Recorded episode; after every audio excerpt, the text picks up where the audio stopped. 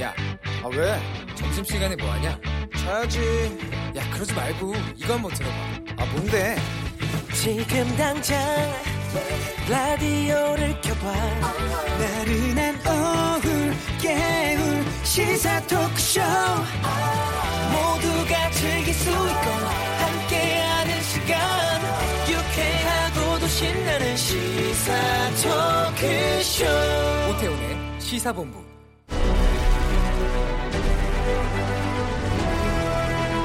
김철민의 본부 뉴스.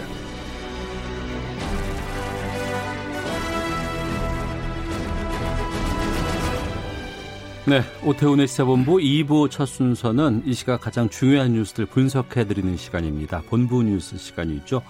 뉴스의 핵심을 짚어주시는 분입니다. KBS 보도본부의 Iron 민, 김철민 해설위원과 함께하겠습니다. 어서 오십시오. 네, 안녕하세요. 김철민입니다. 예.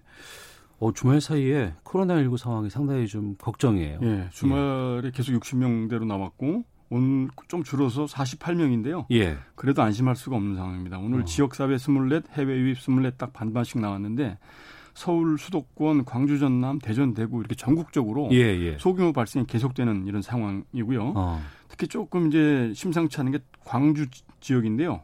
광주 동구에 예. 다솜 어린이집이라는 이제 어린이집이 있는데 여기서 남매 미취학 아동 두 명이 확진자로 새로 이제 발생이 됐습니다. 근데 음. 여기가 원생이 200명이 넘고 크네, 그다음에 규모가. 예, 그다음에 뭐 교사, 강사, 실습생까지 해서 상주 인원을 합치면 300명이 넘는다고 그래요. 그래서 어. 300명 전원이 다 지금 밀접 접촉자로 다 분류가 됐고 가족들까지 다 지금 진단 검사를 해야 되는 상황이라서 여기서 더 추가 확진자가 나올 가능성이 높은 상황이고요. 네. 또 인천이 오늘 다섯 명 양 저 저 확진자가 나- 양성 판정자가 나왔는데 그중에 네 명이 그 건강 기능식품 판매 설명회에 참석했던 60대 그 노년층이라서 아이고. 여기서 또 추가 확진이 나올 가능성이 높아졌습니다. 어. 예. 그래서 이렇게 계속 지금 지역적인 그 소규모 감염이 계속 될 걸로 지금 예. 이렇게 예, 보이는 상황입니다. 그러니까 한 곳에서 집중적으로 많은 수가 확진 판정을 받는 것도 문제지만 이렇게 소규모로 다양한 곳에서 예. 전국적으로 퍼져서 이렇게 또 발생을 하게 그러니까 도리를 물고 계속 번지는 상황이거든요. 요, 예. 요 광주 어린이집도 그 이제 외할머니한테 감염이 되는데 외할머니가 그저그 전에 그 오피스텔 있지 않습니까? 예, 예. 방문했던 어. 거기서 또 다른 사람한테 감염이 돼서 소- 외손주들한테 옮긴 이런 상황이. 예. 어. 이게 연쇄 감염이 꼬리를 물고 계속되는 상황이죠. 방역 당국에서 그 통제 가능한 상황일지 좀 걱정이 되기도 합니다. 자 그리고 오전에 속보가 좀 나왔었는데 그 성착취물 Welcome to Video 운영자 그 손정우 예, 예. 미국 인도 하기로 했는데 이게 법원에서 불허가 났네요. 아, 이제 검찰에서는 미국으로 인도를 해야 된다 이렇게 주장을 계속 했는데 예. 오늘 서울 고등법원 형사 20부가 그 인도 심사 청구 사건 세 번째 이제 신문을 했는데 여기서 미국으로 보내지 말라 이렇게 음. 네. 결정을 내렸습니다. 제가 음. 재판부가 결정을 내린 배경을 보면 네. Welcome to Video 관련된 아동 청소년 성착취물 수사가 아직도 국내에서 진행이 주- 되고 있고 네. 그래서 손 씨가 미국으로 송환이 되면 이제 국내 수사에 지장을 초래할 수 있다 이렇게 판단을 했습니다. 그래서 그 아동 청소년 음란물 범죄를 근절을 하기 위해서는 음란물 소비자 음. 특히 이제 Welcome to Video 사이트 회원들을 다 이제 그 발본색원 해야 되는데 현재 신원이 확인된 사람들이 극소수에 불과하다. 그래서 네. 그 손정우 씨가 미국으로 인도되면 한국 수, 수사에 지장이 초래되기 때문에 에, 그래서 보내지 않는 게 더 낫다 이렇게 결정을 내린 겁니다. 음. 그렇지만 이제 이 송환 불허 결정이 손 씨한테 면죄부를 주는 건 아니다. 예. 그러면서 손 씨는 향후 국내 검찰 수사를 적극적으로 받아서 협조를 하고 정당한 처벌을 받아라 이렇게 주문을 했습니다. 어. 많은 여론이 집중된 이유가 1년 6개월 받고 풀려났거든요. 그렇죠. 이제 손 씨가 이 처벌이 된 게 음란물 제작 유포 혐의거든요. 그래서 예. 이 다크웹에서 Welcome to Video라는 사이트를 만들어서 음란물 22만 2만 건, 음. 그다음에 그 중에서 이제 아동 청소년 성착취물 3천여 건을 유포시킨 혐의였는데 네. 이제 미국 정부에서 범죄인 인도를 요청한 거는 국내에서 처벌받은 혐의 말고 그 이 여기서 회원이 4천여 명이고 4억 원의 부당이득을 챙겼는데 이 과정에서 그 자금 세탁하고 범죄 수익 은닉하고 이런 혐의가 있거든요. 네. 이런 혐의로 이제 이 송 씨를 인도해 달라 이랬던 거고 손 씨를 그리고 국내 검찰도 그이 저이 자금 은닉이나 돈 세탁으로는 처벌이 안 됐기 때문에 음. 그 한미 범죄 인도인 조약에 따라서 네. 국내에서 처벌받은 범죄 이외의 범죄로 인도가 들어왔기 때문에 송환을 해야 된다 이렇게 주장을 했었죠. 어. 근데 이제 그 손씨 측 변호인은 손 씨가 대한민국 국민이고 네. 범죄도 대한민국에서 이루어졌고 그리고 이미 그 검찰 수사 과정에서 손 씨가 자금 세탁이나 범죄 수익 은닉 부분에 대해서 이미 다 자백을 했다. 네. 검찰이 기소만 하면 바로 처벌이 국내에서 된다. 그래서 국내에서 처벌을 해달라 이렇게 이제 주장을 했던 거고 손 씨 본인도 본인이 굉장히 큰 잘못 저지른 것을 잘 알고 있다. 정말 송구스럽다. 음. 아, 그렇, 그렇기 때문에 한국에서 재판을 받을 수 있으면은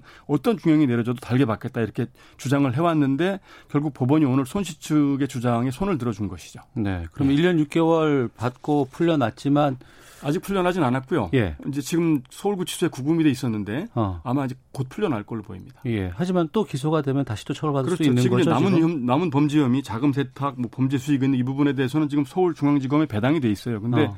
그 지금 인도 심사 절차가 진행 중이라는 이유로 이제 수사 개시를 안 했거든요. 예. 이 부분에 대해서 수사를 하면 공소시효가 아직 많이 남아 있기 때문에 음. 추가로 처벌이 가능하고 이미 그 지금 과거 그, 조- 그 텔레그램 그 박사방 조주빈이 네. 에, 손방망이 처벌이었고 지금도 이 손씨도 손방망이 처벌이라는 이런 국내 여론이 거세기 때문에 아마 음. 추가 기소를 하면 중형이 내려질 가능성이 높다 이렇게 볼 수 있습니다. 알겠습니다. 8355님께서 여기는 경산입니다.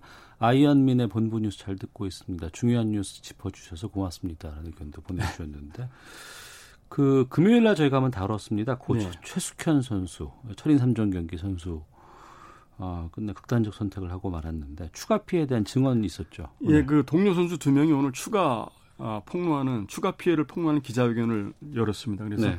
그 가해자로 지목된 게 감독하고 그다음에 팀 닥터, 주장 이렇게 세 명인데 그 감독으로부터 이제 추가 피해를 당했다고 폭로를 했는데 가혹행위는 감독하고 팀 닥터만 한 게 아니고 주장 선수도 그 가세해서 같이 했다. 항상 네. 선수들을 이간질하고 폭행 폭언했다. 음. 근데 같은 숙소에서 같은 공간을 쓰다 보니까 24시간 폭력에 노출돼 있었다. 이렇게 이제 에, 폭로를 했고 이 휴대전화는 물론이고 제3자랑 통화하는 것까지 다 이제 가- 감시를 받았다 이렇게 했고요. 그래서 보통 경주시청에서 뛰는 지금 다른 팀으로 이제 옮겼는데 네. 경주시청에서 뛰는 동안 한 달에 열흘 정도 폭행을 당했다 이렇게 아이고. 이제 주장을 했고요. 어. 그리고 추가로 또 새로 나온 게 뭐냐면 감독 폭행 말고 팀 닥터가 성추행을 해왔다 이렇게 주장을 했습니다. 그래서 감독은 수시로 폭행을 했는데 팀 닥터는 이게 이제 본인을 대학 교수라고 속이면서 치료를 이유로 신체 여러 군데를 상습적으로 더듬었다. 이래서 성적인 모욕감을 많이 느꼈다. 수치심을 느꼈다. 이렇게 해서 추가로 폭로를 했고요. 예. 그리고 추가 피해자들이 결국은 이제 경찰서에 참고인 진술을 받으러 갔는데 어. 그 담당 경찰이 고작해야 벌금 2, 30만 원 나온다. 직접 고소하지 않을 거면 얘기도 하지 말라. 이런 식으로 해서 피해자나 참고인들을 제대로 보호하지 못했다. 이런 폭로도 또 나왔습니다. 아, 알겠습니다. 하나만 짧게 더 보겠습니다. 예, 예. 아, 민경욱 전 의원에게 투표용지 건넨 제보자 구속영장 청구됐어요. 예, 예. 이게 이제 사회로 총선이 부정선거라고 주장을 했던 민경욱 전 의원이 근거로 내밀었던 게 이 그 투표용지인데요. 예. 이 투표용지를 전달한 사람이 이 공직선거법 위반 이게 저 이모 씨인데요. 음. 그 공직선거법 위반에다 야간 방실 에, 침입 절도 혐의로 영장이 신청이 됐고 청구가 됐고 지금 실질 심사를 받고 있습니다. 그래서 네. 오후에 구속 여부가 결정이 되는데 이 투표용지는 이제 구리시 수택 이 수택 이동 제2, 제2 투표소에서 투표하고 남은 잔여 용지를 체육관에다 갖다 놨던 거거든요. 네. 근데 이거 여섯 장을 가지고 나와서 어. 몰래 가지고 나와서 이제 민경욱 전 의원한테 전달을 한 건데 이게 이제 그 선관위에서는 투표용지 탈취 행위가 굉장히 엄중하다 이래서 검찰이 고발을 했고 예. 검찰에서 어 이게 이 공명전대한 선거 사무를 침해하는 이 중대한 일이기 때문에 구속을 해야 된다 이래가지고 영장 청구를 했고 그 영장 실질 심사가 지금 의정부 어, 법원에서 이루어지고 있는 상황입니다. 알겠습니다. 자, 본부 뉴스 이 뉴스까지 듣도록 하겠습니다. 지금까지 KBS 보도본부의 김철민 해설위원과 함께했습니다. 고맙습니다. 네, 수고하셨습니다.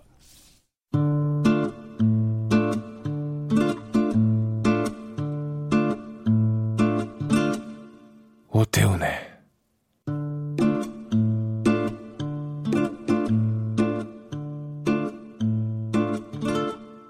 시사본부 네, 1시 10분 향하고 있습니다. 시사본부는 청취자 여러분들의 참여로 이루어집니다. 샵 9730으로 의견 보내주시면 되고요. 짧은 문자 50원, 긴 문자 100원, 어플리케이션 콩은 무료로 이용하실 수 있습니다. 팟캐스트와 콩 KBS 홈페이지를 통해서 다시 들으실 수 있고 유튜브로도 만나실 수 있습니다. 청취자 김정희 님께서 지난주 금요일에 황정민의 뮤직쇼에 나오셨던 것을 듣고 처음 찾아왔습니다. 시사를 잘 아는 사람이 되고 싶은데 시사본부를 들으면 도움이 되겠죠. 저희 시사본부에는 대한민국 최고의 패널들이 함께 해주고 계시기 때문에 들으면 충분히 도움이 되실 수 있다는 것 제가 보장해 드리도록 하겠습니다. 자, 외교 전쟁입니다. 우리나라 둘러싼 치열한 외교 상황을 명쾌하게 정리하고 분석하는 코너인데요. 외교부 전략기획관 지내신 가톨릭 국제학부의 마상현 교수와 함께 말씀 나눠보겠습니다. 어서 오세요. 네, 안녕하십니까? 예. 미국 대선 트럼프 대통령이 재선할 수 있을지 이게 11월에 결정이 되죠. 11월 3일 선거입니다. 11월 초네요. 네네. 근데 그 전에 북미 정상회담 3차가 열릴 수 있을까요? 글쎄 말이에요. 그 궁금한데요. 예. 어, 우리 대통령 문 대통령께서 6월 30일에 네. 그 EU와의 이제 화상 정상회의를 하면서 이제 그런 의지를 이제 표명을 하신 거가 있고요. 또 네. 이제 그것을 청와대에서 다시 이제 예, 재확인을 했습니다. 네. 어, 그 이후로 이제 지금 그 북미 정상회담을 추진하는 것이 이제 우리 정부의 이제 상당히 중요한 지금 에, 정책 방향으로 지금 방점이 찍혔고 네. 그 청와대 얘기에 따르면 그 미국 특히 이제 백악관에서도 어느 정도 그 이해가 있다 음. 뭐 이런 얘기를 하고 있는데요. 네. 글쎄 뭐 실제로 그게 가, 가능할지 안그좀 그좀 부 아무래도 좀 어려울지는 좀 두고 봐야 될 문제가 아닌가 싶습니다. 네. 이런 여러 시사 프로그램 같은 경우에 이런 거 있으면은 좀 직접적으로 좀 막 확인하고 묻고 막 이렇게 하잖아요. 하지만 중요한 것은 지금 이 시점에서 북미 정상회담을 어, 문 대통령이 제안한 그 이유가 아닐까 싶거든요. 그렇습니다. 왜 제안했다고 보세요? 어, 그동안 그 하노이 이제 회담이 결렬된 이후에 네. 그 남북 관계도 그렇고 또 북미 관계도 그렇고 사실상 큰 진전이 이제 이루어지지 않고 예. 이제 그런 상황 속에서 이제 북한이 지난달에 특히 6월달에 그 대남 공세를 강화를 하는 그런 상황이 됐고 네. 그 이걸 그냥 놔뒀다가는 미국 대선이 11월에 있고 나서 그 혹시 이제 북한이 협상력 제고 차원이겠지만은 더 강한 어 도발을 하게 되고 그렇게 되면은 어떻게 보면은 남북 관계뿐만이 아니라 북미 관계 그리고 한반도 전반에 있어서의 그동안 추진해왔던 그런 정책의 그 효과가 사실상 그 어, 제로가 돼버리는 네. 그런 상황이 이제 예상이 됐던 것 같아요. 음. 그래서 이제 그런 그 상황을 일단은 그 미연의 제 막을 어, 방안이 일단 필요했고 예. 어, 가장 중요한 거는 그렇기 때문에 그 한반도 상황을 둘러싼 대화가 음. 어, 지속적으로 유지돼야 되는 네. 그런 필요가 있었던 것 같고요. 어, 그, 런 차원에서 보게 되면 남북 간의 대화도 물론이지만 음. 어, 북한이 또 굉장히 중요시하고 있는 북미 간의 대화도 어, 이제 이거를 그 재개할 수 있는 그런 네. 그 여건을 좀 마련할 필요를 좀 강하게 느끼지 않았나 이렇게 생각이 됩니다. 음. 그거 하기 위해서는 여러 가지 인물들이 필요하지 않겠습니까? 주말 사이에 대대적인 외교 안보 라인의 교체가 네. 있었습니다. 어, 저는 이 특 보 보고선 어우 깜짝 놀랐어요. 특보 라인이요. 예, 예. 네. 아니 그 이 발표 아 발표된 예, 거 지명 전체. 특보를 예, 딱 예. 보고 나서 깜짝 놀란 아, 그 게 특보요? 예, 예. 아, 예. 아, 정의용 외교안보 특보를 말씀드리는 예, 게 예, 아니고요. 예, 예, 예. 뭐 전반적으로 다 포함됩니다. 네네. 그러니까 지금 다 지명자입니다. 박지원 국정원장, 이인영 통일부 장관, 또 임종석 정의용 외교안보 특보. 어떻게 보세요? 어, 뭐 잘 아시다시피 이제 서훈 전 국정원장은 국정원에서 이제 잔뼈가 굵으신 분이고 네. 또그 어, 대북 관계에 있어서 상당히 이제 중요한 역할을 이제 어, 맡았던 분이시죠. 또 박지원 신임 이제 국정원장 경우에는 이제 그 기- 김대중 정부에서 대북 접촉을 이제 사실상 맡았던 핵심 인물이고 또 이인영 전 의원 이제 음. 통일부 장관 내정자는 어, 또 그 상당히 진보적인 그런 그 입장에서 이제 대북 관계를 또 이제 우리 외교 문제를 이제 그 천착을 해왔던 분이기 때문에 네. 일단 이 세 분의 라인업을 보게 되면은 아 그 북한과의 관계를 좀 어, 전향적으로 또 어. 적극적으로 어, 풀어가고자 하는 의지가 보이는구나. 예. 그런 걸 일단 아마 읽을 수가 있을 것 같아요. 어. 근데 이제 한편에서는 어, 너무 이제 북한만 의식한 그런 인사 아니겠느냐. 뭐 예. 이런 사실 그 우려도 이제 섞여 나오는 게 사실입니다. 이제 어.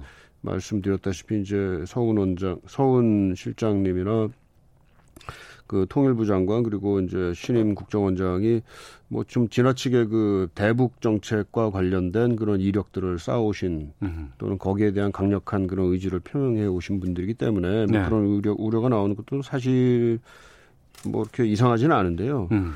또좀 그 주의해서 좀 봐야 될 거는 그 서훈 실장이 그 이제 임명된 직후에 네.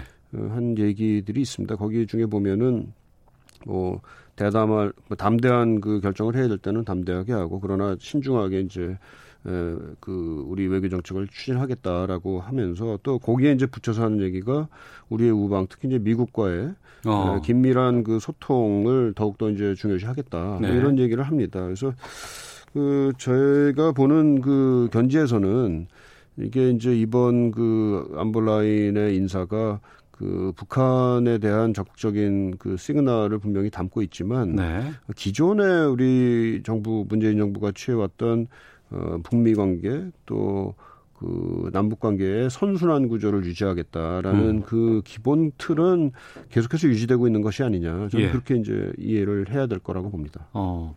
그러면 이번에 그 인물 교체에 대해서 뭐 총평을 미국 쪽에서 본다 그러면은 좀 아무래도 이제 우려를 아마 좀 할 것 같아요. 이제 어. 북한만을 너무 본 인사 아니냐 이렇게 우려를 할 것 같은데 그 내용을 또 이제 살펴보게 되면 꼭 그렇지도 않을 수 있다 음. 이런 생각이 드는 거죠. 특히 이제 서훈 신임 안보실장 경우에는 국정원에 있으면서 사실은 미국과 상당히 그 어, 미국 쪽 그 아무래도 이제 정보 라인이 되겠습니다만 네. 상당히 이제 긴밀한 소통을 해왔던 걸로 좀 알려져 있고요. 아, 애초에 그 남북 정상회담 발표하고 했을 때 이런 것들 미국 가가지고 바로 그렇죠. 그 이제 직접적으로 얘기하고 그렇죠. 그랬잖아요. 이제 정보 라인은 아무래도 이제 물 밑에서 움직여야 되는 그런 특정 특성이 있기 때문에 뭐 네.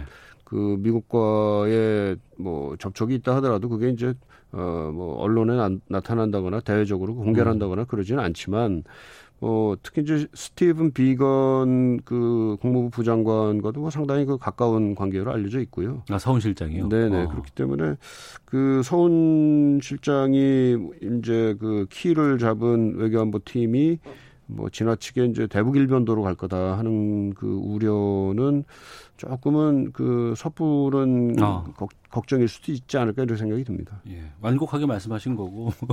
네. 알겠습니다. 그러니까 스티븐 비건 그 미 국무부 부장관 또 대북 특별대표가 내일 와요. 그렇습니다. 이건 원래 예정된 일정은 아니었죠. 어 글쎄 제가 확인을 못 해봤는데요. 예. 뭐 지난주부터 이제 그 방문이 어 이제 언론에 이제 오르락 오르내렸던 걸로 봐가지고는 뭐 급히 됐던 건지 아니면은 뭐 이- 지난번에 이도훈 본부장께서 이제 워싱턴 같은 거는 이제 사전에 어, 예정이 돼 있었던 거라고 그러는데요. 뭐 요번 거는 뭐 이도훈 본부장 그 워싱턴 같은 거에 비해서는 좀 빨리 결정이 됐던 거 아닌가 하는 그런 감은 있습니다. 네, 서로 간에 이제 뭐 상견례도 있을 것 같고요. 그렇습니다. 신임 예. 그 인사들하고 북미 정상회담은 이 실무 진행 논의까지까지 갈까요? 글쎄 그 지난 6월 29일이죠. 그 저먼 마셜 펀드라는 그 미국 내에 있는 예. 띵탱크 비슷한 데가 있는데 거기서 이제 화상회의를 하면서 음. 어 비건 부장관이 그 얘기를 잠깐 했던 모양이에요. 그 언론에 보도된 바에 따르면은 근데 이제 코로나 사태라든지 아니면 시간이 좀 촉박한 문제 이런 걸좀 지적을 하면서 네. 그 미국 대선 이전에 그 북미 정상회담이 좀 개최되기는 좀 어렵지 않겠느냐 뭐 이런 그 어, 의견을 일단은 좀 피력을 했던 걸로 알고 있고요. 네. 또 뭐 그 지난 토요일이죠. 그 어, 북한의 이제 그 최선희 외무성 어 부부장이 뭐 담화를 발표를 했는데 그걸 봐서는 북한이 지금 선뜻 그뭐 우리의 그 어, 북미 정상회담 뭐 일종의 그 제안이죠. 거기에 음. 대해서 아주 뭐 흔쾌하게 잘 됐다라고 박수치고 지금 나오는 분위기는 좀 아니어서 네. 그 조금 좀 조심스럽습니다. 그 전망이. 음. 이런 상황에서 존 볼턴 전 백악관 국가안보 보좌관이 이런 얘기를 했어요. 재선을 노리는 트럼프 대통령이 판세를 뒤집기 위해서 10월에 이벤트를 추진할 수 있겠다. 네네. 이 10월의 이벤트가 북미 정상회담인가요? 그럴 가능성이 상당히 있는 걸로 지금 얘기가 되고 있고요. 예. 그러니까 10월, 그러니까 October surprise라고 그러고 10월에 뭐 깜짝 쇼 뭐 이렇게 이제 얘기를 하고 있는 건데 뭐 그런 얘기가 지금 워싱턴에서는 좀 돌고 있는 것 같습니다. 음. 그러니까 트럼프 대통령이 지금 여러 가지로 지금 그 재선의 전망이 점점 어, 어두워지는 네. 상황 속에서 뭔가 좀 분위기를 반전시키고 음. 그럴 수 있는 이벤트를 준비를 할 수가 있는데 네. 그럼 그게 뭘까 음. 했을 때 에, 그 북한의 김정은 위원장과 다시 한번 만나는 거 아니겠느냐 뭐 예. 이런 이제 그 일종의 추측이 되겠죠. 음. 깜짝 이벤트는 성사되기 힘든 것들 그리고 양쪽에서 상당히 강경한 발언들이 막 오고 가다가 갑자기 막 깜짝 만나게 되면 극대화될 수 있잖아요. 그 이벤트라는 게 예, 예. surprise 이벤트가 될 수 있는 건데 지금 솔직히 북한에서 나오는 입장문이라든가 이런 것도 상당히 강경하잖아요. 안 된다.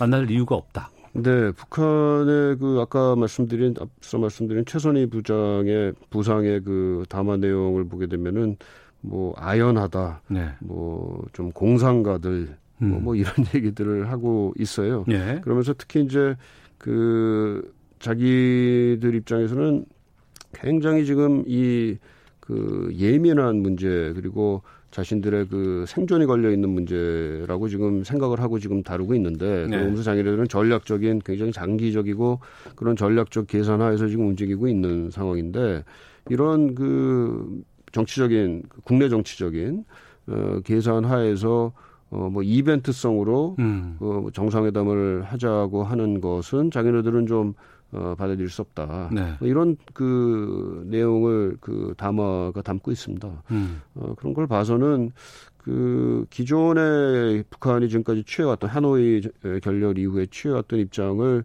어, 일단은 버리지 않을 걸로 보이고요. 어. 뭐그 그때 뭐 기존에 계속해서 유, 어, 요구를 해왔던 새로운 계산법을 가져온다면 네, 네. 뭐 그때는 이제 북한 입장에서도 다시 한번 그 어, 얘기를 할 그 뭐랄까요 그 의지가 분명히 있겠지만 어. 그게 아니라 그냥 그 트럼프의 대통령 재선을 위한 어뭐그 그 뭐랄까요 그 옆에서의 쇼로서 들러리. 들러리로서 우리 뭐 그 북한이 음. 그 에, 거기에 나서고 싶지는 않다 뭐 이런 의사를 표명한 걸 일단 보입니다. 복귀해 보면은 싱가포르 북미 정상회담이 있었고 네. 거기서 네 개항의 합의가 있었습니다.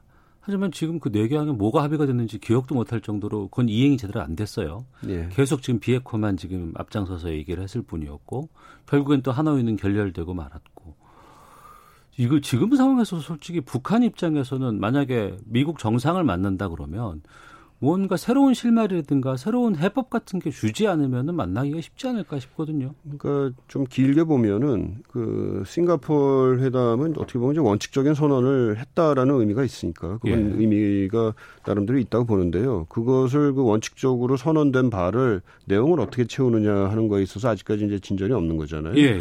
그 하노이를 하노이 회담을 둘러쌌던 전후의 그 협상이 어떻게 보면 지금까지도 이- 그 계속되고 있는 거다. 큰 음. 틀에서 봐서는 네. 그렇게 볼 수가 있는 거고요. 뭐 지금 3차 북미 정상회담을 이제 하게 될지 안 될지 모르겠지만 결국은 그것에 임하느냐 북한이 안 하느냐 문제도 그 북한 입장에서 자기들이 생각하는 바를 협상을 통해서 얼마나 얻을 수 있느냐 없느냐 어. 여기에 달려 있다고 봅니다. 예. 근데도 걱정인 것은 트럼프가 재선의 여지가 지금 불투명한 상황 아니겠어요? 그렇죠. 예.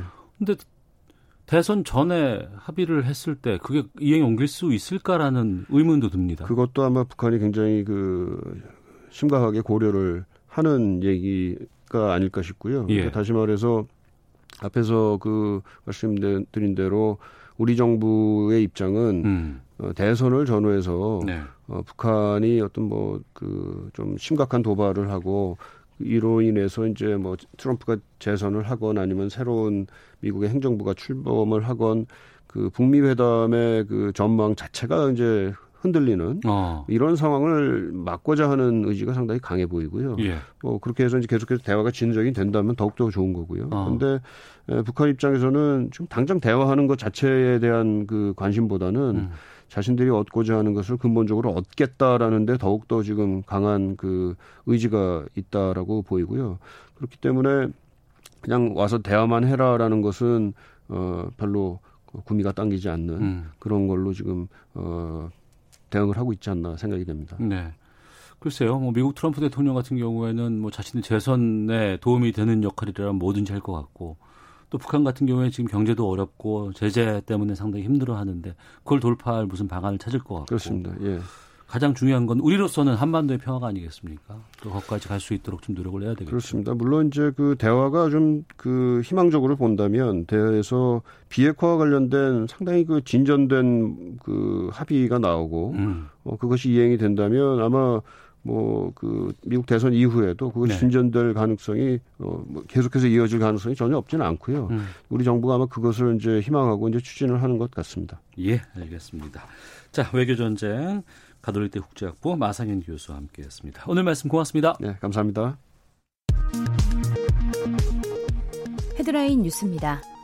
7월 임시국회가 오늘부터 시작된 가운데 더불어민주당 지도부가 국정조사 등 정쟁 대신 민생법안 처리에 나서자고 미래통합당에 요청했습니다. 미래통합당 주호영 원내대표가 더불어민주당이 일하는 국회법이라는 이름을 붙여 추진하는 국회법 개정안을 독재 고속도로를 닦는 법이라고 비판했습니다. 윤석열 검찰총장이 검언 유착 의혹 사건과 관련해 추미애 법무부 장관의 수사 지휘에 대한 전국 검사장들의 회의 내용을 보고받고 최종 입장 정리에 들어갔습니다. 북한이 선전 매체를 통해 한미 워킹그룹에 대한 불만을 우회적으로 드러냈습니다. 태양광이나 풍력 등 재생에너지 분야에 추경 예산 총 2,710억 원이 추가로 투입됩니다. 지금까지 라디오 정보센터 조진주였습니다. 이어서 기상청의 최영우 씨입니다. 네, KBS 미세먼지와 날씨 정보입니다. 현재 미세먼지 농도로 인한 불편함은 전혀 없습니다. 전 권역이 내일까지 좋음에서 보통으로 청정 대기질을 이어가겠고요. 오늘 오존 농도가 대부분 중서부와 영남권으로 오후에 일시적으로 더 나빠질 가능성이 있으니까 참고하시기 바랍니다. 이번 한 주는 비와 소나기가 자주 지납니다. 강수 가능성이 높은 편이고요. 오늘도 가끔 구름 많은 가운데 서울과 경기 북부, 강원 영서 북부는 오늘 밤부터 오후부터 내일 새벽까지 비 예보 있고요. 그 밖에 오후부터 밤 사이에는 충청이나 강원 영서, 전북 일부 내륙, 경북으로 소나기가 지납니다. 내일도 소나기 지나는 곳이 많겠고 모레까지 소나기 예보 자주 들어 있습니다. 한편 정체 전선의 영향을 오늘 잠깐 받고 있는 제주 밤까지 흐리고 비가 오겠고 전남과 경남도 오후까지 내립니다. 이 정체 전선은 잠시 제주 남쪽 먼 바다로 소강 상태를 보이면서 물러났다가 어, 금요일부터 다음 주 목요일인 16일 초복까지 정체 전선의 영향을 전국적으로 받겠습니다. 이번 주 후반 금요일부터 길게 일주일간 전국에 비 예보 자주 있고요. 내렸다 그쳤다 반복하는 형태로 전국에 영향을 줄 거니까 참고하셔서 주간 계획 세우셔야 되겠습니다.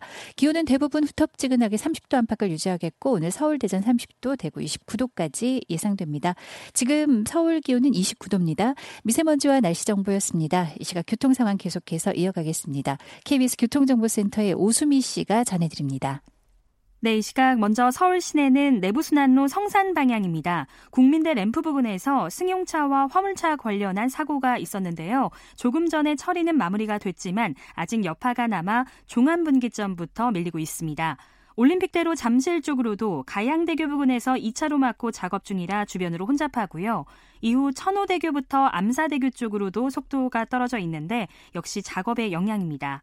고속도로에서도 공사로 지장을 받고 있습니다. 평택 제천간 고속도로 제천 방향, 금왕 휴게소에서 음성까지 2차로를 차단하고 공사 중이라 답답한 흐름 이어지고요. 당진 대전간 고속도로 당진 쪽으로도 공주 분기점에서 2차로 막고 작업을 하고 있어 뒤쪽으로 정체입니다.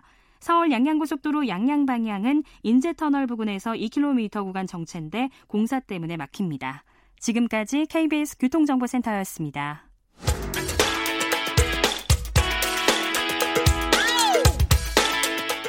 오태훈의 시사본부는 여러분의 소중한 의견을 기다립니다.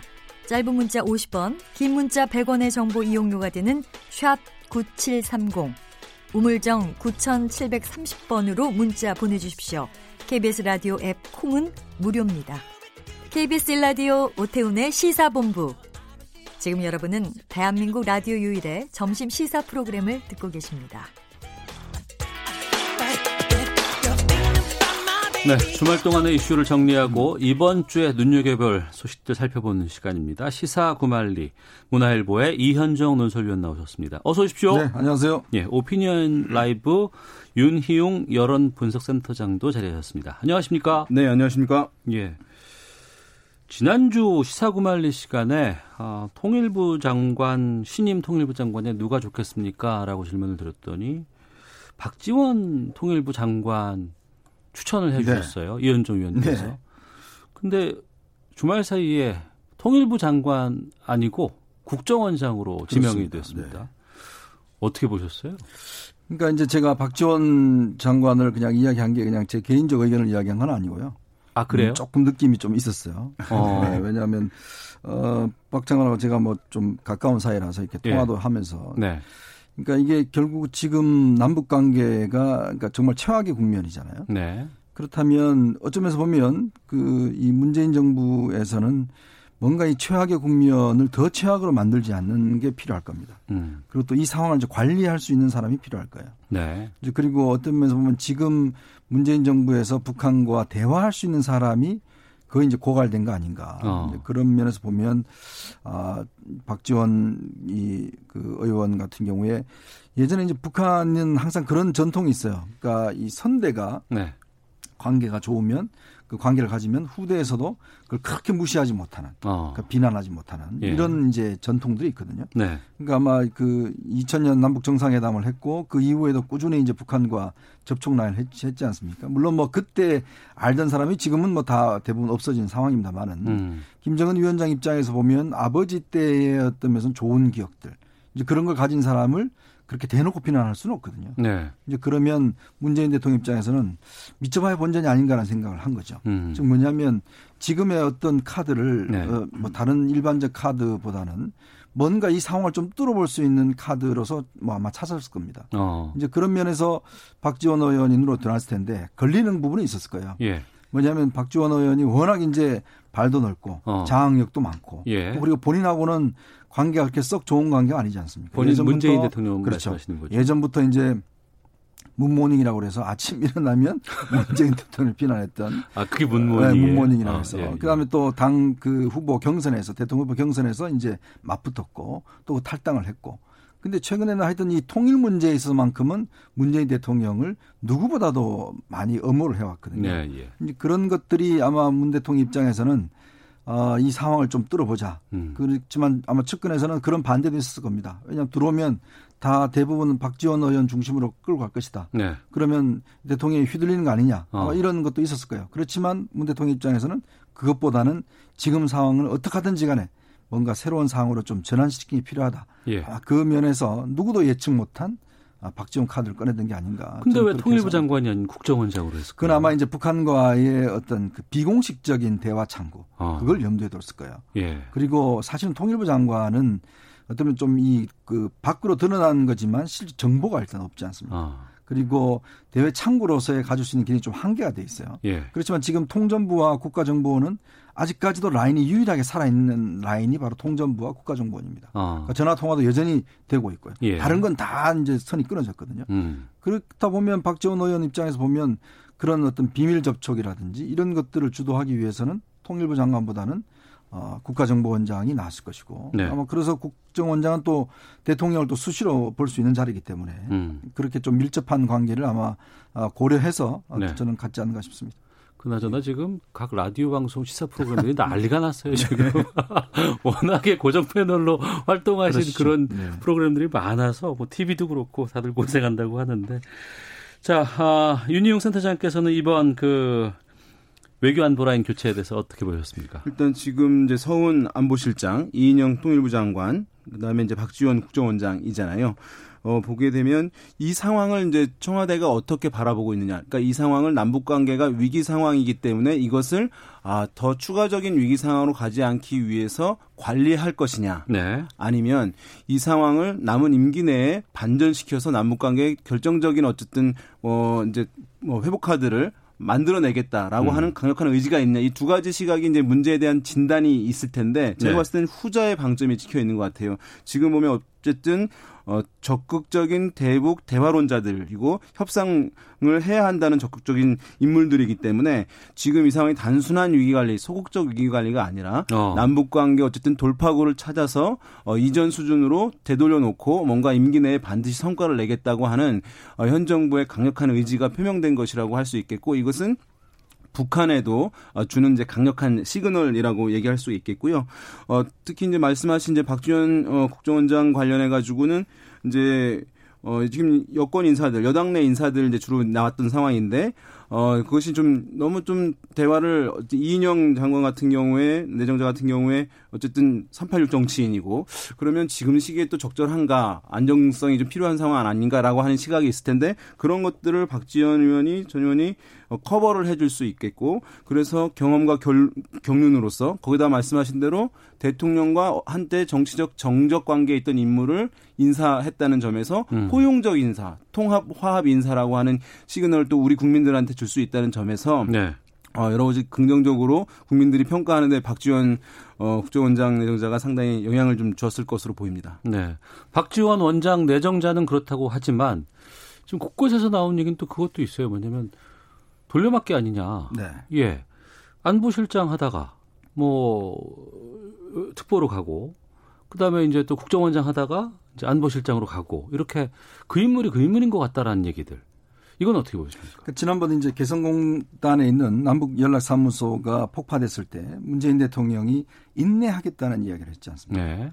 그럼 뭐냐면 이 상황 자체를 더 확장시키지 않겠다는 뜻이거든요. 그거는 바꿔 이야기하면 현재 기조를 더 유지하겠다는 이야기예요. 어. 그러니까 그러면서 본다면 이제 이번 인사가 예측된 인사였죠. 네. 그리고 사, 이 2년밖에 사실은 남지 않았기 때문에 음. 새롭게 뭔가 음. 변화를 주기에는 시간적인 여유도 없을 뿐더러 또 하나의 문, 이제 그 변수는 미국 대선입니다. 11월 3일 대선인데 만약 여기서 어, 정권 교체가 이루어진다고 하면 대북 정책은 아마 전면적으로 다시 또 재검토를 해야 될 거예요. 그럴 수밖에 없겠죠. 네, 민주당 예, 정권은 예. 아마 아시겠지만 어, 사실은 북한과에 대해서는 민주당 정부가 들어왔을 때는 굉장히 강경책을 많이 썼습니다. 예, 결이 다르고. 네, 오바마 정부 같은 경우는 전략적 무시 전략을 썼고요. 어, 그렇다 보면 지금에 있는 상황을 어떻게 하든지 좀 관리하고 또 남북 관계를 최대한 이어나가겠다는 아마 그런 차원에서 어, 현재 어떤 사람들을 어, 돌려 막았는데 문제는 이렇게 되면 사실은 이제 이번 우리가 그 지난 3년 동안 어, 과정이나 또 이 볼턴 보좌관의 어떤 그이 회고록을 보면 결국 이 남북 관계는 북미 관계가 개선되지 않고서는 음. 사실 성과 내기 어렵습니다. 산이 너무 커요. 네, 너무 예. 크고 뭐 비건 이제 부장관이 내일 오지만요. 어, 비건 장관이 이 볼턴 보좌관 그 회고록을 보면 어, small deal을 상당히 추진하려고 했다는 거 아니겠습니까? 그거를 볼턴 어, 보좌관이 알고 굉장히 적극적으로 막았다는 이야기인데 small deal이라 하는 것은 북한이 영변 핵시설하고 그다음에 대북 제재를 맞바꾸는 거거든요. 음. 그러니까 그렇게 됐을 경우는 현재에 있는 핵 이거 자체는 그럼 어떻게 할 것이냐의 문제가 또 남아 있는 거고 제재가 해제돼 버리면 북한은 결국은 핵 보유로 가는 게 아닌가라는 게 이제 미국 전통적인 보수층들의 입장이거든요. 그 그런 면에서 보면 지금 이 상황이 북미 관계가 개선되지 않고서는 사실 남북 관계를 얼마나 잘해봤자 사실은 크게 저는 반응할 거라 보지 않았습니다. 지금 최선희 부부장이 어제 성명낸 것도 그런 일맥 그, 어, 이 일맥상통함에 있는 게 결국은 북미 관계에서 남 한국 정부가 아무 역할을 못하면 음. 그이 정부한테 기대할 게 뭐가 있겠느냐. 네. 그리고 지금 4개월밖에 안 남았는데 대선이 그러면 좀 더 지켜보고 그 다음에 미국 정부와 뭔가를 딜을 해야지. 지금 남은 기간 동안 뭔가 해봤자 또 새로운 정부가 들어서면 뒤바뀔 것이고 또 트럼프는 아시겠지만 이분이 뭐 핵 문제를 자세히 알고 하는 것보다는 본인의 재선에만 관심이 있거든요. 네. 그리고 재선이 많이 된다고 하면 재선 이후에는 또 어떻게 될지 모릅니다. 음. 더 예를 들어서 북한과의 관계를 더 지금보다는 다르게 굉장히 더 악화시킬 수도 있어요. 이제 그런 면에서 본다면 아마 어, 문 대통령은 어떻게 하든지 남북 간의 끈을 유지하는 그런 측면에서의 어떤 관계를 가져가기 위해서 해놨지만 네. 그러나 남북 관계를 적극적으로 개선하기에는 굉장히 모자라는 측면이 있습니다. 네. 다만 이제 미국 대선 이제 어느, 어느 나라나 이제 선거는 이제 중요한 문제고 선거에서의 시각들이 생기게 마련인데요. 미국 대선에서 이제 트럼프 대통령이 어, 재선을 위해서 이제 여러 가지 어느 것이 필요한 일 일까, 나의 재선에 도움이 되는 것이 무엇일까를 고민할 수밖에 없는 상황인데 이제 두 가지 이제 얘기할 수 있는데 뭐냐 하면 어 이제 뭐 미국에 대한 이제 위협 위기들이 발생하게 되면 또 이제 현상 유지를 원하니까 현직 대통령을 좋아하는 측면들이 있을 수 있거든요. 그러니까 예. 아, 남북 관계를 어쨌든 위기 국면을 더 크게 확장해서 어. 쨌든 북한에 대해서 뭔가 일각에서 우려하는 것처럼 뭔가 충돌이 이제 미국에서 위협이 가할 수도 있다라고 하는 시각이 하나 있는 것인데 그렇지 않다고 한다면 또 하나의 생각은 어차피 남북 그 미, 북미 관계를 개선하려고 했던 어, 시도들을 해 왔으니까 지금까지 성과가 없었지만 어, 남은 대, 대선 전에 대선 전이라도 뭔가 소기에 어, 가시적인 성과를 크지 않더라도 네. 내게 된다면 어, 북미 관계 개선했다는데 성과를 낸 것으로 평가받으면서 본인의 재선에 도움이 될 수 있다라고 하는 판단을 내릴 수도 있는 것이거든요. 그래서 저는 어, 지금의 우리 새로 이제 신임 대북 라인들 교체된 것들 그 대북 라인들이 어, 미국 트럼프 대통령의 이것이 성과가 될 것이다라고 하는 것들을 먼저 내려오는 이제 비건 등에게 이제 어쨌든 설득하게 되면서 아마 그런 협상들이 물밑에서 좀 있지 않을까 예상해 볼 수 있을 것 같습니다. 음. 오늘부터 7월 임시국회가 시작이 됐습니다. 그리고 이제 국회 정상화 차원에서 여는 임시국회예요. 통합당은 복귀한다고 했고 복귀해서 이 지금 그 박지원 국가정보원장, 이인영 통일부 장관 후보자 이 두 분의 인사청문회가 이제 있을 예정이고 또 7월 15일 공수처 출범 문제도 또 커다란 어, 이슈로 작용할 것 같습니다. 또 검찰 문제도 있습니다. 여기에 대해서 좀 말씀 나눠볼까 하는데 청문회는 어떻게 전망하세요? 일단 지금 어 원래 국정원장 청문회는 국회 정보위에서 하게 돼 있죠. 예. 근데 지금 정보위만 유일하게 어, 위원장이 임명이 안 됐어요. 상임위원장 없습니다. 네, 그건 예. 뭐냐면 이제 국회 부의장이 동의를 해줘야 되기 때문에 지금 미래통합당 부의장이 이제 없는 상황이거든요. 네네. 네. 그래서 오늘 아마 이제 그 복가 복귀를 했기 때문에 제일 먼저 일단 야당에서 할 일은 이제 상임위원들을 정해서 원구성을 하는 것 겁니다. 네. 각 상임위원을 배분하는 것인데 아직까지 이 작업이 이제 되지 않았어요. 아마 이제 야당 입장에서 보면 어, 국가정보원장 자리에 박지원 어, 이 후보자가 예전에 아시겠지만 대북 송금 사건으로 일단 그 형을 살은 적이 있지 않습니까? 네, 네. 이 부분 을 아마 집중적으로 좀 파고들 겁니다. 어. 어, 이 결국 이 대북 송금 사건의 어떤 기억이 있기 때문에 자 그러면 야당 입장에서는 그럼 앞으로 북한한테 돈 주고 예를 들어서 뭐 협상을 할 거냐 아, 이런 부분들 과연 적합하냐는 부분과 한 가지가 있고요. 또 하나는 이제 국가정보원장이라는 자리가 국내 정보만 이렇게 남북 관계만 하는 게 아니라 각 세계의 어떤 다른 나라와의 어떤 그 정보 교환이라든지 이런 게 굉장히 중요하거든요. 음. 근데 이제 면에서 보면 대북 친화적인 북한과 가까운 사람이 국가정보원장에 왔을 경우에 만약에 CIA라든지 또 일본 정보국이라든지 이런 부분에서 과연 우리나라 정부와 정보 교환이 원활하겠는가에 대한 우려들 이런 것이 있을 수가 있고 여당 입장에서 보면 아무래도 이제 박지원 후보자가 가지고 있는 장악력이나 그 다음에 이제 예전의 어떤 관계를 보면 혹시 독자 노선을 걷는 게 아니냐 국가정보원장이 아 독자 노선 왜냐하면 국가정보원장이라는 예, 예. 자리가 굉장히 정보를 다루는 그렇죠. 중요한 자리거든요. 예, 예. 근데 아시겠지만 박지원 후보자가 제일 먼저 뭐라고 하냐면 충성이라는 이야기를 했습니다. 그거는 그걸 의식하는 거거든요. 예, 예. 충성이라는 이야기를 딱 하면서 본인 SNS 다 끊고 정치에 정자도 안 나겠다는 게 여권 내에 그런 우려가 있어요. 박지원 의원이 만약에 이거를 하게 되면 본인이 정보를 독점하고 음. 뭔가 본인만의 정치를 하는 게 아니냐는 이제 의혹이 있는 거거든요. 그야말로 정치 구단이라. 그렇죠. 어. 그렇기 때문에 어떤 면에서는 뭐 소위 이제 그냥 다 본인이 다 장악을 해버리는 예. 이런 거. 왜냐 옛날에 서훈 지금 안보실장 같은 경우에 제가 2000년도에 남북 정상회담 할 때 그때 서훈 원장 같은 경우 저 실장 같은 경우는 어, 실무자였잖아요. 과장이었어요. 예. 그러니까 예. 박지원 대표 밑에 한참 밑에 있었거든요. 그런 관계 등등을 고려할 때 박지원 후보자 중심으로 가려고 하는 거 아니냐 어. 이런 부분에 대한 아마 견제는 여당에서도 할 수 있을 것 같습니다. 예. 윤희영 센터장께서. 는 그래서 이제 박지원 의원이 이제 뭐 정치 역정을 마무리하면서 본인이 어, 남북 관계 개선하는 데서의 뭐 남아 있는 사람들 중에서는 매우 상징적 인물이잖아요. 그래서 뭐 그 일을 이제 하, 하겠지 뭐 별도로 정치적인 어떤 욕심을 갖고 네. 뭐를 이제 하지는 않으리라고 이제 보고요. 청문회가 남은 상황이긴 한데 이제 뭐 원활하게 이제 되지는 않겠죠. 왜냐하면 야당에서 이제 원내로 들어오긴 했습니다만은 이제 대여 투쟁을 더또 뭐 가열차게 할 거 아닙니까? 그렇게 네. 되면은 뭐 이제 이전에 뭐 있었던 대로 어, 청문 보고서, 경과 보고서가 원활하게 채택이 돼서 이제 이것이 이루어지기는 쉽지는 않아 보이고, 어, 어 그렇지만 이제 뭐 인사청문회 그 특위라든가 이런 것들이 구성이 되는 것을 봐야 되겠습니다만은 뭐 야당이 이제 협조하지 않다 하더라도 어 보고서 채택을 아마 여당이라도 이제 강행할 가능성이 있고 또 그렇지 않다 하더라도 대통령이 뭐 임명하는 것은 현 정부 들어와서 야당이 협조를 대부분 안 했기 때문에 음. 채택 보고서 없이 보고서 채택 없이 임명된 경우들이 이제 일상화돼 버렸어요. 그렇기 때문에 저는 뭐 이것을 어 정권에 대한 또 여당에 대한 투쟁 수단으로 삼기보다는 청문회 어 특위에 들어와서 들어와서 실제 문제 있는 것들은 뭐 지적을 하고 네. 먼저 이제 바른 어, 개선 사항에 대해서 또 얘기를 해주고 하면서 이제 국가 안위와 관련된 사안이니까 야당이 적극적으로 좀 참여를 하, 하는 것이 좀 음. 바람직하지 않을까 생각됩니다. 예. 아무래도 7월 임시국회 가장 큰 화두는 공수처 출범일 것 같습니다. 특히 공수처 출범 한다고 하더라도 또 문제는 공수처장을 누가 맡게 되느냐, 누구로 결정이 날 수 있겠느냐.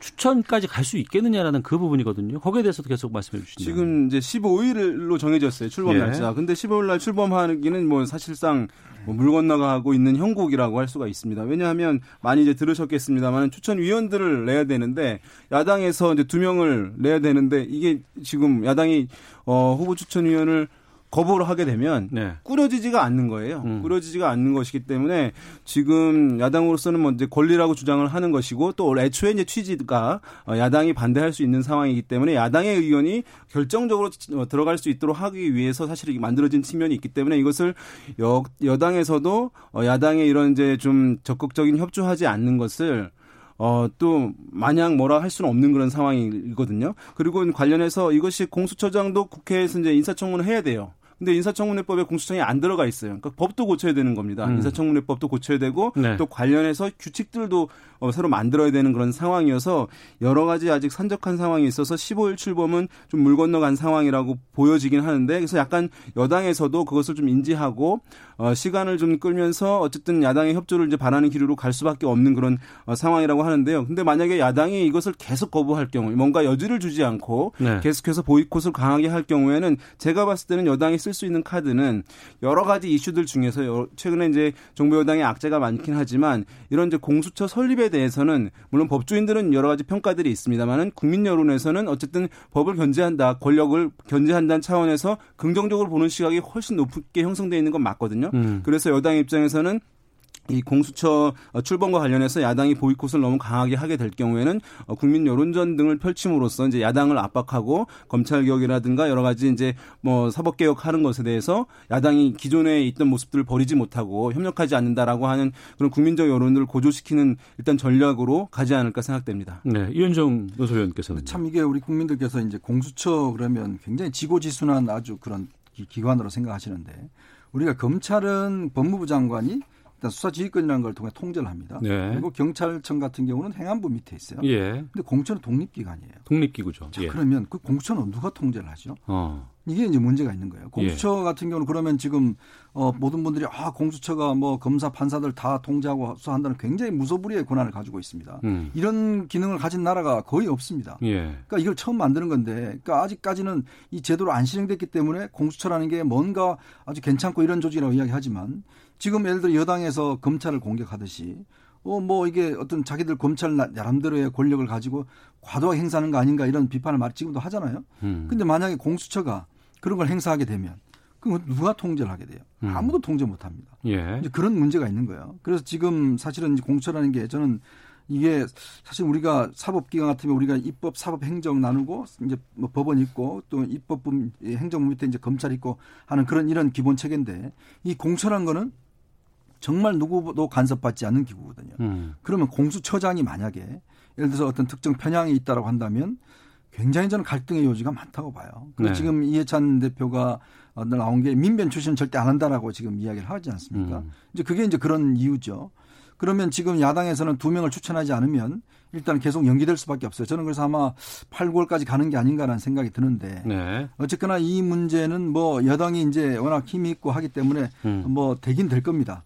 근데 아마 저는 이, 이 어, 구성되는 과정에서 청문회도 그렇고 뭐 그다음에 검사들 채용하는 문제도 그렇고 지금 검사 채용을 기본적으로 해야 되는데 그래서 뭐 일단 이 민변 출신 검사들이나 뭐 이런 변호사들이나 이런 분들을 많이 채용될 경우에 너무 평행선 가진 게 아니냐 이런 논란도 있어요.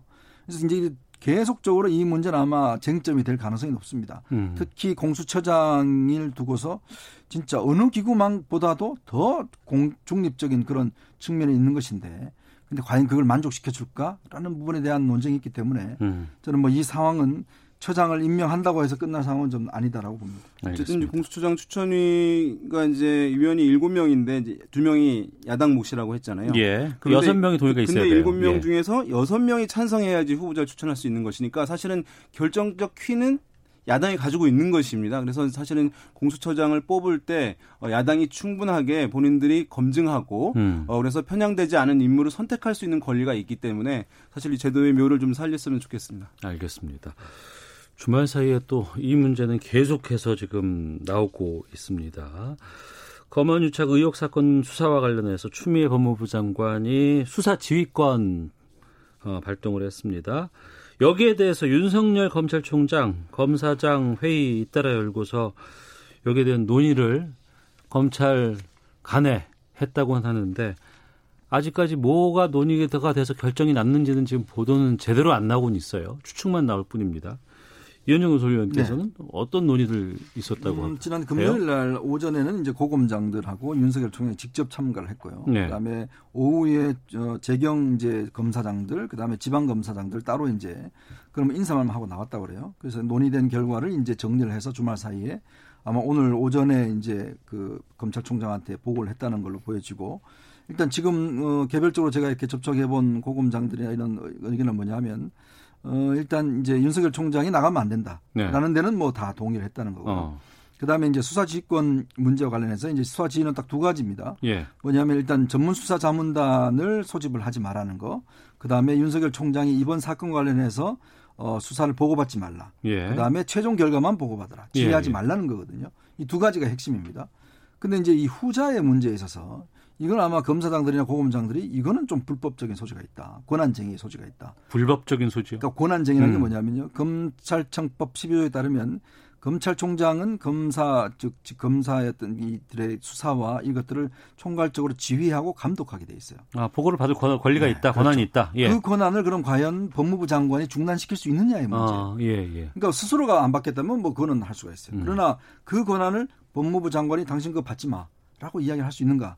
그래서 이제 권한쟁의 이야기 나오는 거거든요. 그래서 이게 불법, 위법적이라는 이야기 나오는 거고 법무부 측에서는 그 사건에 대한 포괄적인 지식이기 때문에 그건 충분히 가능하다라는 이제 법리적인 논쟁이 있는 것이고 그래서 이제 그런 부분에 대해서는 왜냐하면 이거는 윤석열 총장만의 문제가 아니라 음. 앞으로 올 검찰총장이 만약에 네. 그러면 법무부 장관 이 예를 들어서 어 당신 이 사건 수사 받 보고 받지 마라고 하면 그럼 그렇게 따라야 되냐의 문제예요.